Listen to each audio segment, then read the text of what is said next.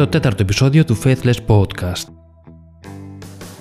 Στο σημερινό επεισόδιο, όπως είχαμε προαναγγείλει, θα δείξουμε έγγραφα που βρήκαμε στον ιστότοπο της Διάβγειας, που είναι ένας ε, χώρος στο ίντερνετ που μπορείτε να βρείτε διάφορα ε, δημόσια έγγραφα που αναρτώνται από τις δημόσιες υπηρεσίες και έχουν να κάνουν αυτά που θα σας δείξουμε σήμερα με τη χρηματοδότηση της Εκκλησίας αλλά αυτή τη φορά σε αντίθεση με το προηγούμενο επεισόδιο για θέματα που δεν φαίνεται να έχουν σχέση με φιλανθρωπίες.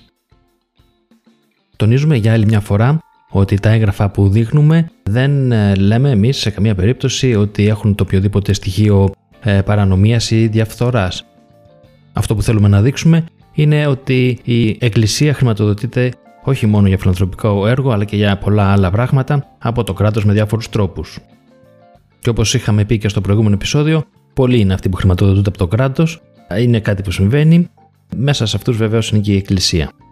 Το ζήτημα είναι βεβαίως αν και κατά πόσο η Εκκλησία παίρνει τη μερίδα του λέοντος ή αν έχει μια ιδιαίτερη σχέση με το κράτος. Νομίζω ότι με αυτά τα έγγραφα θα μπορέσουμε να δείξουμε και την οικονομική διάσταση της σχέσης κράτους-εκκλησίας, η οποία βεβαίως θα χαθεί σε περίπτωση διαχωρισμού τους.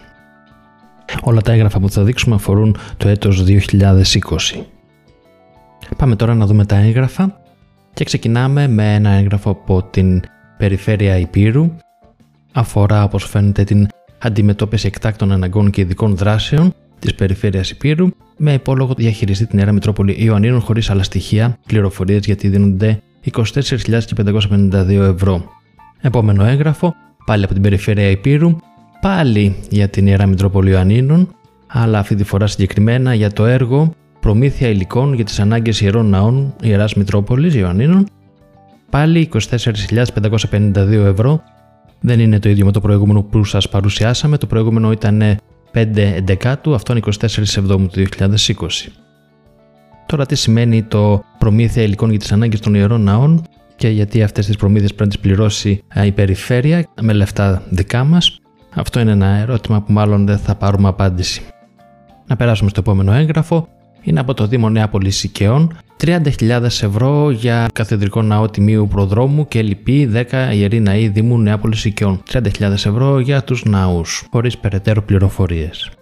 Επόμενο έγγραφο πάλι από το Δήμο Νέα Σικαιών 20.000 αυτή τη φορά πάλι για τους 10 ναούς συν το τιμίου προδρόμου. 20.000 λοιπόν αυτή τη φορά είναι διαφορετικές ημερομηνίες. αυτό είναι στις 16 12 το προηγούμενο ήταν στις 15 Εβδόμου.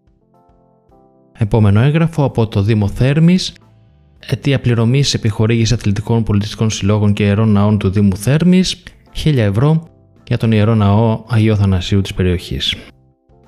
Και πάμε στο επόμενο έγγραφο, Περιφέρεια Επίρου και πάλι 24.800 ευρώ αυτή τη φορά, επιχορήγηση Ιεράς Μητρόπολης Ιωαννίνων για το έργο παροχή υπηρεσιών εσκαφέα στην περιοχή της Ιεράς Μονής Βελάς. Ακριβώς μου φαίνεται εμένα ο εσκαφέας, αλλά δεν ξέρουμε και πόσο κοστίζουν όλα αυτά. Το θέμα είναι βεβαίως γιατί πρέπει η περιφέρεια να πληρώσει έργα εσκαφής που γίνονται σε ένα μοναστήρι. Επόμενο έγγραφο, πάλι περιφέρεια Υπήρου, αγαπημένη μας περιφέρεια σήμερα. Πάντα στο 2020 είμαστε, 16.940 ευρώ αυτή τη φορά για επιχορήγηση της Ιεράς Μητρόπολης Άρτας. Αυτή τη φορά δεν τα πήραν όλα τα Γιάννενα. Για το έργο ανάπλασης ε, προαυλίου χώρου Ιερού Ναού Αγίας Θεοδόρας Άρτας.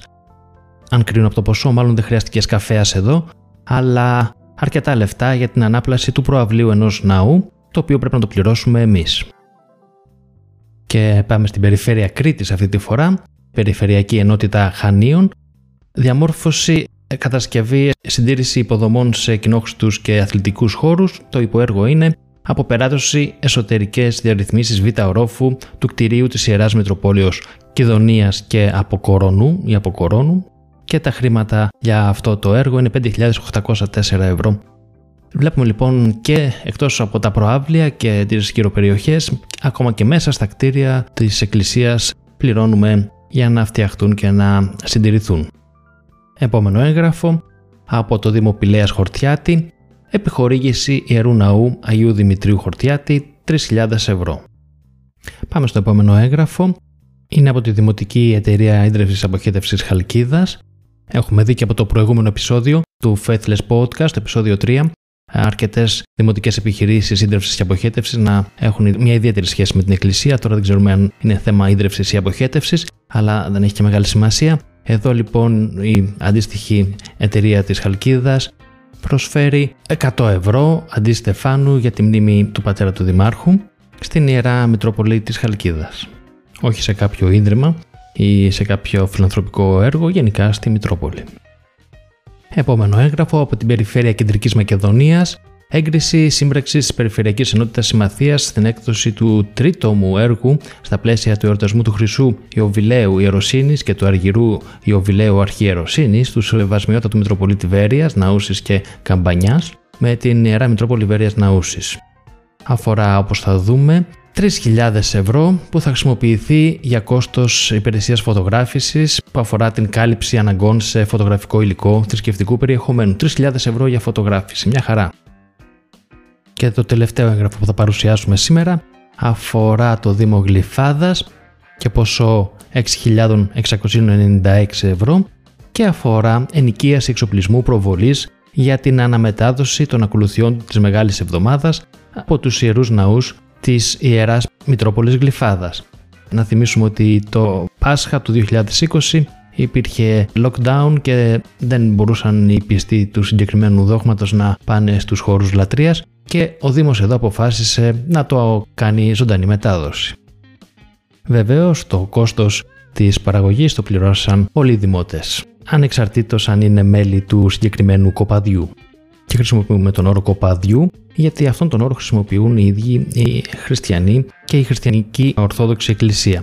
Μιλούν για επιμενάρχες και επίμνιο και εμείς χρησιμοποιούμε ακριβώς τους ίδιους όρους απλά στη δημοτική γλώσσα. Αυτά ήταν τα έγγραφα που θέλαμε να σας παρουσιάσουμε σήμερα. Δεν ήταν ε, πάρα πολλά, δεν έχει νόημα να δείξουμε περισσότερα. Νομίζω ότι το μήνυμα είναι σαφές. Η Εκκλησία χρηματοδοτείται από το κράτος όχι μόνο για το φιλανθρωπικό της έργο, αλλά και για πολλά άλλα πράγματα. Λεφτά υπάρχουν, είναι προφανές και ρέουν από παντού προς την Εκκλησία. Οπότε όλοι εσείς που ανησυχείτε αν θα συνεχίσουν οι επιμενάρχες, οι βοσκοί δηλαδή του κοπαδιού, να φορούν χρυσά και ακριβά παράξενα καπέλα και παράξενα ρούχα, ναι θα συνεχίσουν κανένα πρόβλημα, μην ανησυχείτε γι' αυτό. Να θυμίσουμε ότι το 15% από όλα τα ποσά που προαναφέρθηκαν είναι ποσά που αναλογούν σε φόρους που έδωσαν άθεοι συμπολίτες μας. Σε όσους δεν άρεσε η κατάσταση που περιγράψαμε σε αυτό το επεισόδιο, ας δούμε τι μπορούμε να κάνουμε όλοι μαζί για το διαχωρισμό κράτου-εκκλησία για να μην συνεχίζεται αυτή η ιστορία. Κάπου εδώ τελειώνει το σημερινό μας επεισόδιο. Μείνετε μακριά από την εκκλησία, βγείτε έξω από το κοπάδι και θα τα πούμε στο επόμενο επεισόδιο. Μπορείτε να κάνετε εγγραφή στο κανάλι του Faithless Labs στο YouTube, να μας βρείτε στα social media και στο site μας faithlesslabs.gr. Μπορείτε να επικοινωνήσετε μαζί μας για προτάσεις, ιδέες, παρατηρήσεις και ό,τι άλλο στο email info.faithlesslabs.gr.